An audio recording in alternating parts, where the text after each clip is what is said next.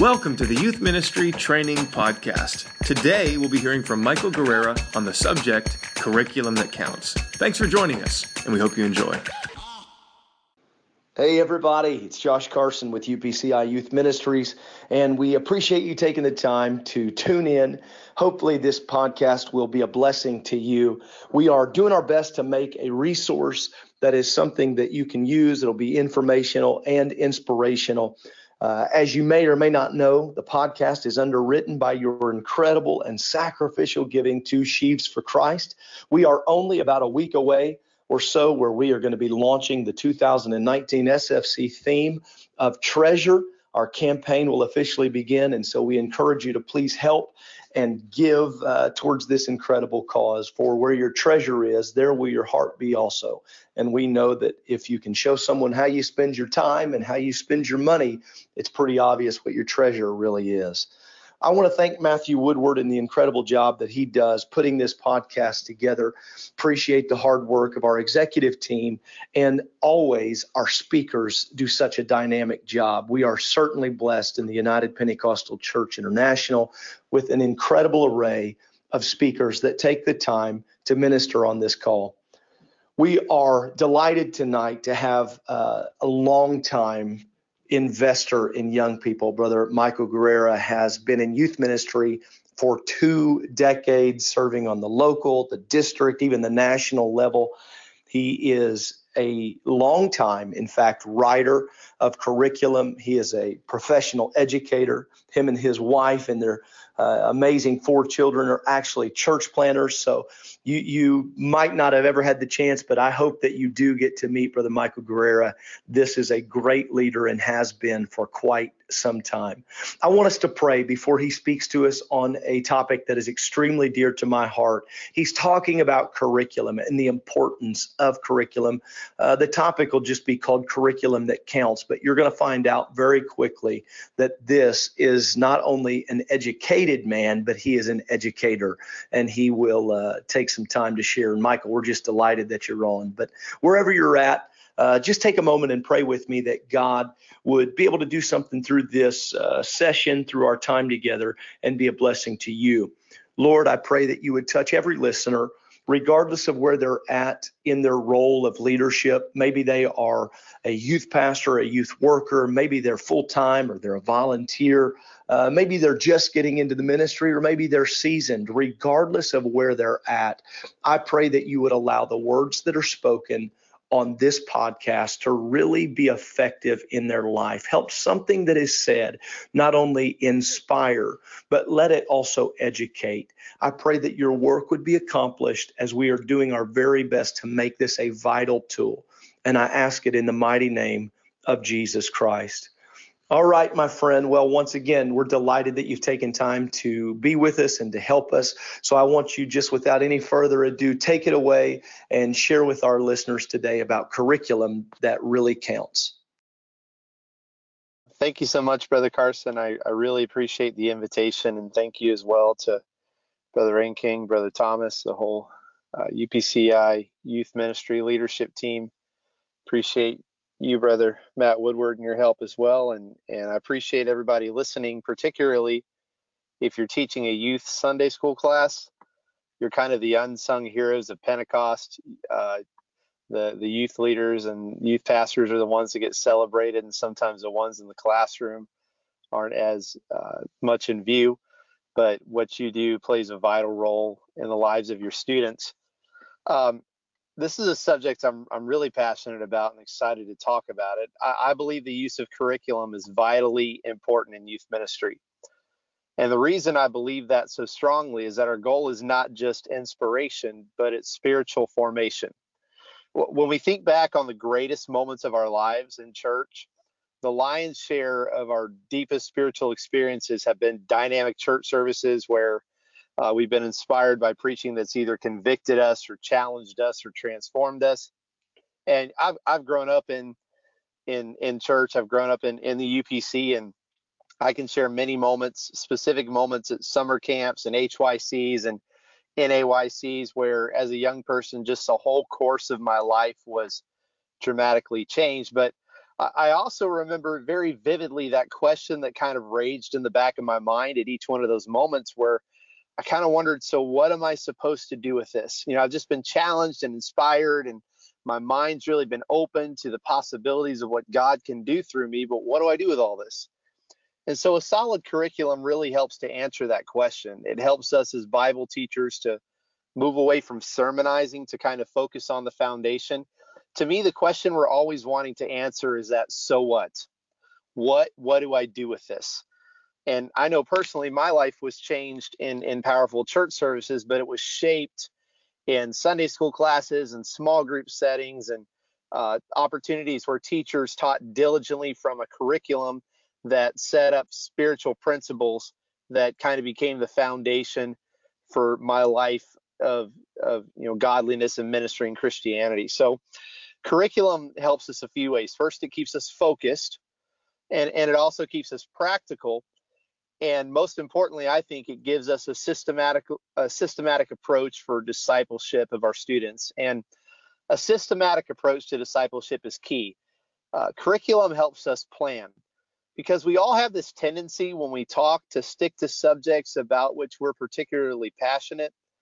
Uh, but our students need more than that. They need a holistic approach that's going to give them a solid foundation for spiritual formation. So, for example, our, our church divided the, uh, my home church, uh, we divided the junior high group up uh, at the time into two classes. There was a 12 and 13 year olds and the 14 and 15 year olds. And my wife and I had that younger group. And so that meant that we had each of our students for two years. And in those two years, there were some things we knew when they come out of this class, they've got to have a foundation laid in these areas if they're going to be able to grow and develop and mature in their walk with God. And we outlined a, a handful of things. We wanted to make sure everybody that went through our class uh, understood prayer, healthy interpersonal relationships, experiencing and communicating the new birth, servanthood, integrity, how to study the Bible, basic principles of holiness, sharing their faith. And and so we we looked at all that and said, okay, we uh, that gives us about three months per segment, and and not all those subjects lasted three months. Most of them didn't, and and that gave us flexibility. There's room in there to sermonize. There's room in there to have a fun day, a pizza party day, or whatever. But it gave us this systematic approach that allowed us to set them up for spiritual progression when we pass them on to the next age group. Uh, so, just as important though as as using curriculum we have to use curriculum that works because let's face it, we've all been on both the teaching and receiving end of a lesson series that just didn't work, didn't help us, didn't bless us as a student. Or on the other side, maybe we've taught on prayer and no one was praying more. We taught on the new birth and no one was being born again. We taught on unity and no one got along. You've been there, you've done that, you've bought the t shirt, I'm sure. So it's it's not just about grabbing or, or writing a lesson series and going for it. We we need to be wise in how we approach it. And so uh, there, there's a few things I think we can look for, key indicators that'll tell us whether a particular lesson series is going to work for us. Uh, the first thing we need to look at is we need to set a clear objective for what we want the students to do and find something that matches their objective. Now, now notice how I said that. I didn't say it's about what we want our students to know. Rather, our goal is what we want them to do because, as we all know from James, faith without works is dead. We know that we need to express our Christianity in real life actions, and that's what we're driving toward with our students is real life change. And so, uh, more than sharing knowledge, we need to drive toward actual practice. It's great uh, if our students can regurgitate facts and information about the Bible and uh, it'd be awesome if they can win a Bible trivia contest. But Christianity is so much more than Bible trivia. It's about what do I do with what I've received. And so uh, I found that it's best to state that in a single sentence. Your objective for the curriculum, if you can state that in a single sentence. And in the learning community, we call that a terminal objective. It's that end zone, that end game. How do I know I've been successful in this curriculum? So it could be something like by the end of this series, my goal is for my students to pray consistently 15 to 20 minutes a day. Or it could be by the end of the series, my goal is for my students to be better prepared to resist temptation to sin. And whatever uh, the, the series is geared on, you want to be able to state definitively in one sentence what you expect them to be able to do when you're done with the series. The next thing, and, and I think this is really key, and, and you know, there's differing opinions on this, but I think it's really key that if we're picking material off the shelf, we pick material that reflects our doctrine. Um, I think that's important because even a subject that's as universal to Christianity as servanthood, that can require a great deal of doctrine if we purchase something that doesn't line up with an apostolic hermeneutic. So oneness, Acts 238, holiness is so foundational to the New Testament church. It's such a big part of what we believe that we're really hard pressed to find something that's that's really beneficial that comes from an outside perspective unless we have the time and patience to rework large swaths of content. And I've done that before. Um, I've gotten something from uh, from other, publishers, and you know, I, I, just I put the extra time in that it took because I like the general outline of it, but it is going to require a significant more work if if you're not grabbing something that's apostolic off the shelf. Um, another thing uh, is we need to pick material that provides practical solutions. It needs to have practical solutions. O often curriculum can be little more than than low energy sermonizing. And I love sermonizing, and there's a place for it in Sunday school and small groups when the atmosphere is right. But more often than not, we need to answer again the what do I do with this question? So if I'm teaching on prayer and my stated objective is I want to see my students pray 15 to 20 minutes a day, if I'm preaching them a sermon I'm praying more or praying longer, that's is that really going to uh, do what we're needing it to do? I've got to show them maybe scriptural patterns on prayer, how to keep a personal prayer journal, how to pray specifically versus generally, how to use a prayer guide, and so on. And then we also need to pick material that engages our students. Um, studies vary on this, but the average attention span of a teenager in a classroom, depending on the study you're looking at, is somewhere between 10 and 20 minutes, and I think it's probably closer to the 10. Uh, if, if, you're taking much longer than that, you've lost them. Even if you're they're still looking at you and they seem to be physically engaged, they could very well be mentally checked out. So you want to pick a curriculum that breaks up the lesson with activities and discussions and uh, and maybe some group work. In my opinion, if it gets them out of their seats and interacting with each other, that's the best possible thing you can do. And and all this is a reason I'm a big fan, particularly of Link 247. Uh, I feel like that program really balances all these principles very well. Um, now, I, I, like off-the-shelf curriculum. I use off-the-shelf curriculum often, uh, even as a curriculum writer.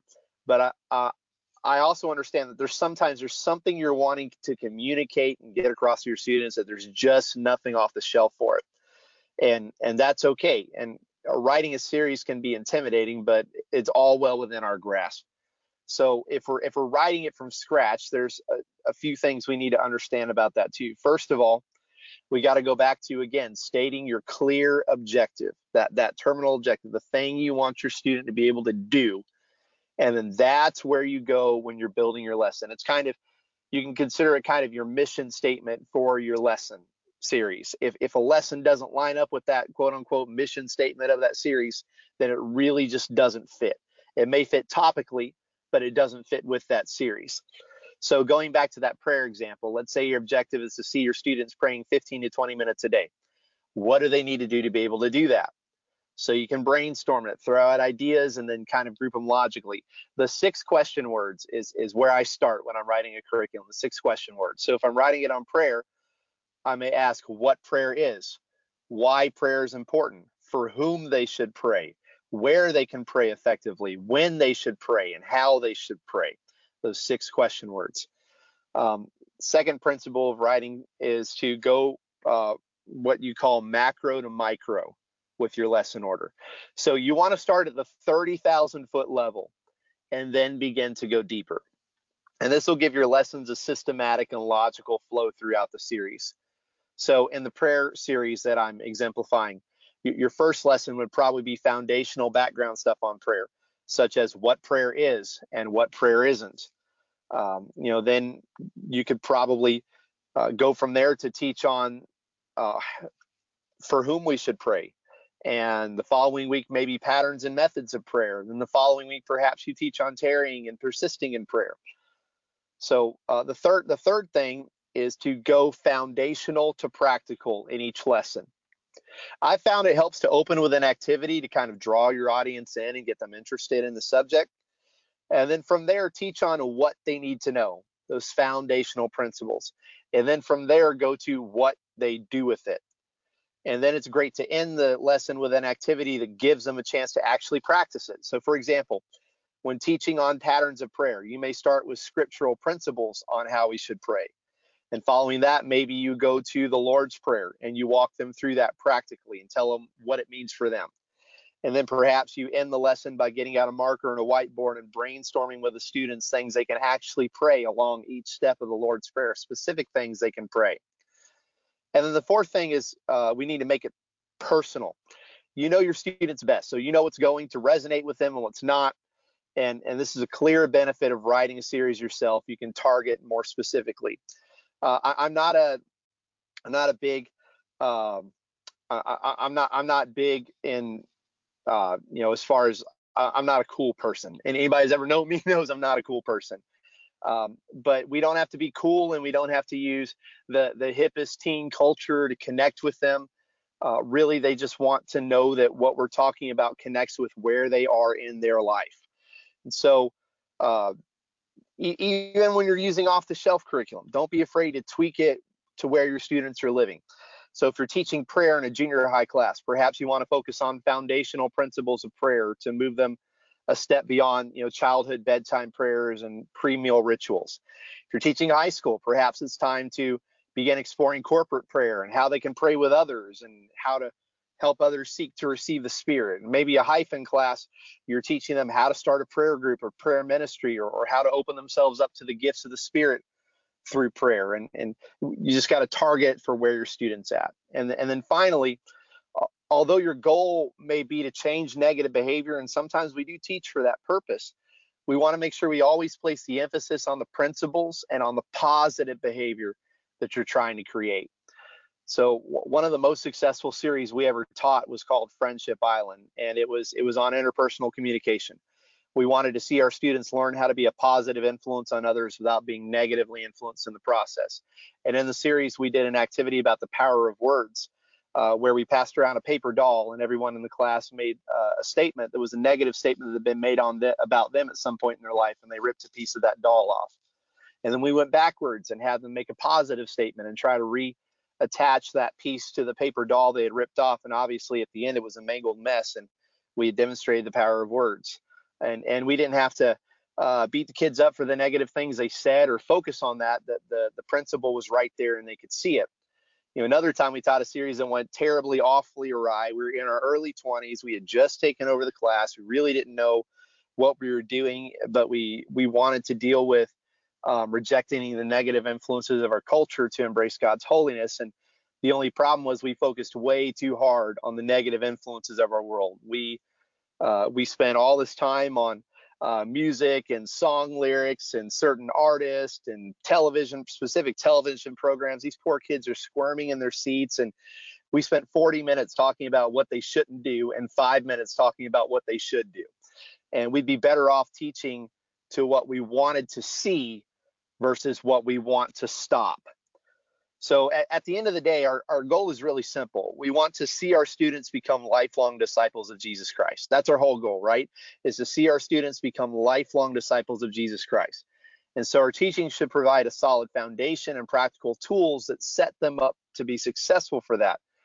And they should have opportunities through our series to practice those tools in a safe environment in our classroom and ultimately we should see spiritual formation begin to take shape in them because of that time that they've spent in our classrooms. So ho- hopefully hopefully that helps us out. Hopefully that makes sense. Um, i'm going to pass it off to justin for any questions you may have. Thanks so much, Brother Michael. We appreciate you uh, taking the time to gather these thoughts and um, you know, we we reached out to you to help us. You've you've been um, involved in writing several series, I believe, even for Link 247 and different youth weeks. And the way you explain things so clearly, um, those key indicators to to look for for lessons that work, the six question words, just hearing it from that perspective really makes you stop and think about what kind of curriculum you're selecting. So thank you so much for sharing that. We're going to walk through several minutes here of some question and answer based on um, curriculum and the whole idea of, of planning and, and looking at you know what works, what doesn't work. Um, when you're you talked a little bit about um, you know making it personal and knowing your group.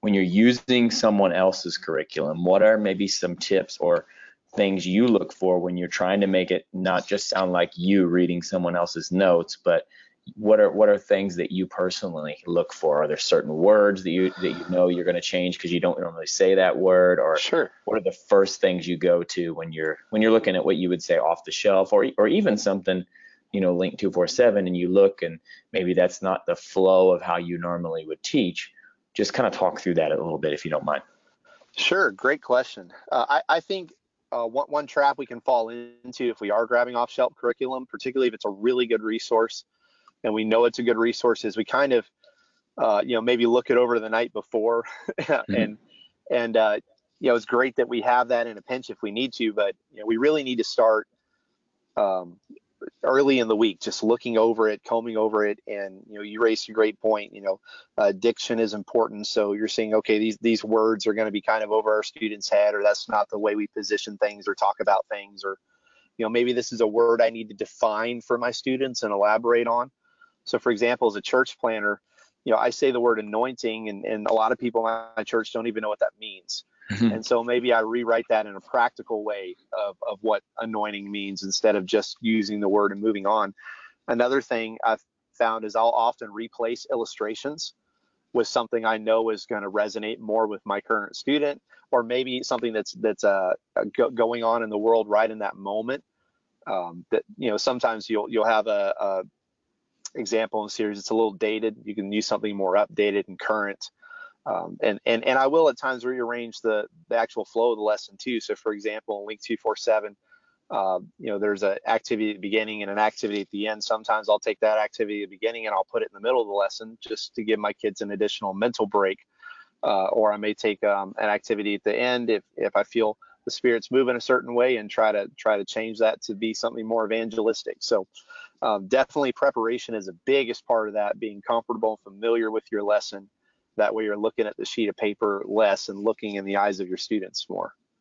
Absolutely. I think that that's one of the powers of curriculum in that when you're planning and you're thinking ahead as a youth worker or a Sunday school teacher for this age group is that if you know you're going to be talking about serving in two or three months and you see a great story, you know, uh, online or you see something in the newspaper, you hear about something, then you can grab that article and keep that and already be prepared and not be searching on Saturday night before Sunday morning uh, Absolutely. For, for illustrations. What what are maybe some other what are some of your favorite sources for illustrations? Everybody's always looking for a good story. Um, that that illustration you talked about with the paper doll, passing that around with the words. I mean, that was just like you don't have to even.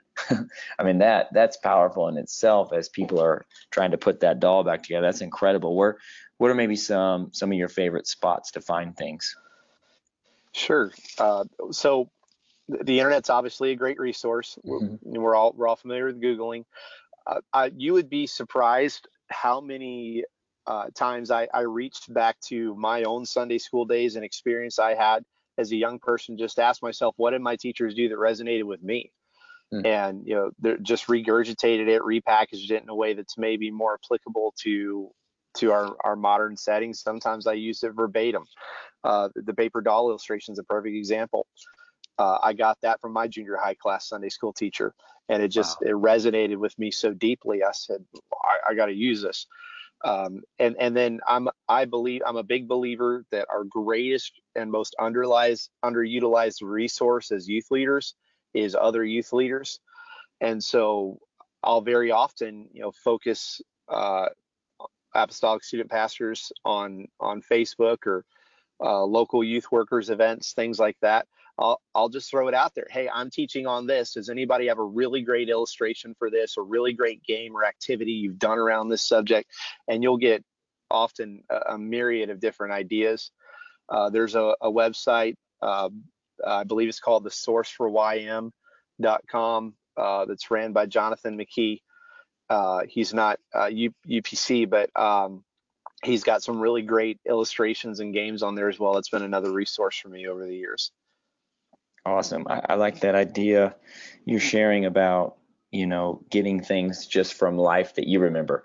Instantly, when you talked about the power of words, my mind went back to when I was a teenager and one of our youth workers had bought a cow tongue and he pulled a giant cow tongue out of this five gallon bucket and when I was youth a youth worker and I talked about the power of your words, I went and bought a cow tongue because I wanted to do that and I knew how much it stuck out to me even all these years later. So that's that's great. We just got to be aware um, you know of, of, those things. And obviously we're all in this together. And so having a good network of friends that's a great suggestion as well. Um, absolutely. I know you talked a little bit about your favorite series that you that you've taught um, and and well, I'm just going to open the door for you here. Uh, this isn't don't feel like you're bragging on yourself, but what is maybe the favorite your favorite series that you've personally developed or that you've been involved in that that you just really felt, man, God gave me this nugget of truth and this one really connected. Um, you spent some time on it and you just felt really rewarded that they got it and you saw some results from it. Just kind of share a success story with us. Sure. Um, well the the the the friendship series we did was a was a huge one for us and just focusing on interpersonal relationships. Junior hires um, are very awkward. They're very uncomfortable around each other. Uh, tends to be kind of a toxic subculture a lot of uh, bullying. And and that's something we really wanted to address as well. Our, our junior high kids are going to school. They're being bullied. And because they're being bullied they're bullying each other.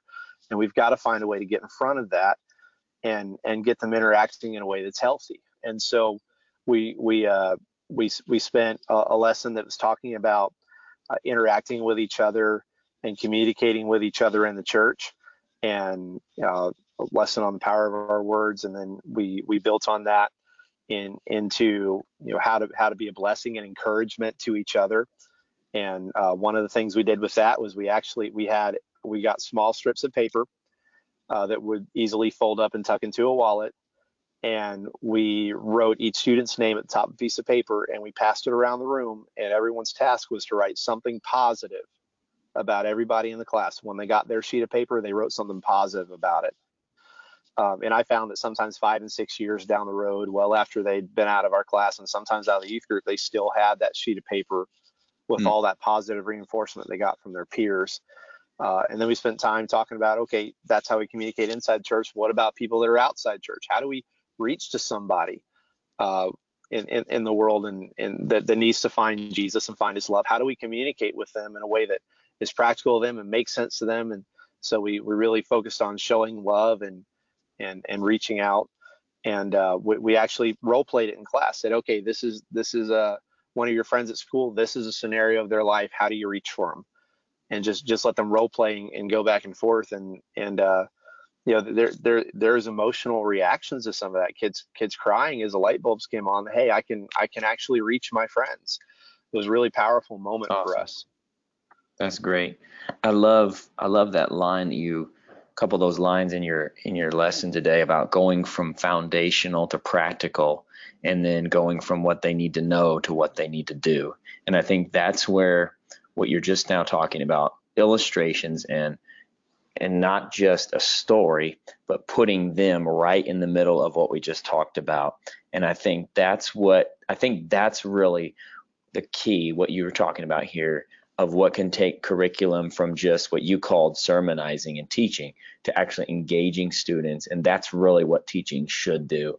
And uh, we just really appreciate you, Michael, taking the time today to uh, share these thoughts with us. Thank you so much for all your efforts and um, thankful for these practical tips. We are going to uh, turn the remainder of this podcast over to our Director of Promotion, Brother Michael Thomas. He's going to talk to us about a few upcoming things and then close this out in prayer. But once again, thank you so much for joining us and sharing with our youth workers.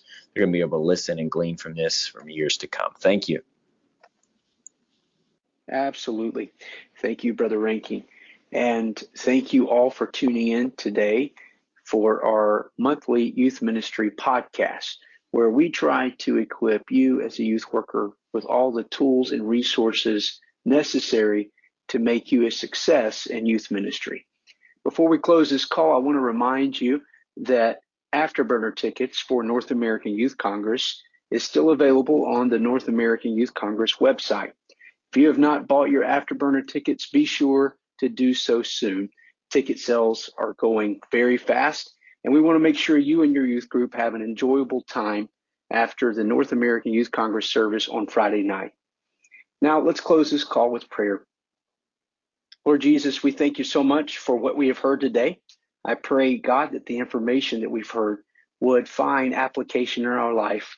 I pray, God, for every youth worker and every young adult leader that may have tuned into this podcast that you would strengthen and encourage them, Lord, as they endeavor to re- lead young people closer to you. In Jesus' name we pray. Amen. Once again, thank you for tuning in to the Youth Ministry Podcast. Have a blessed day.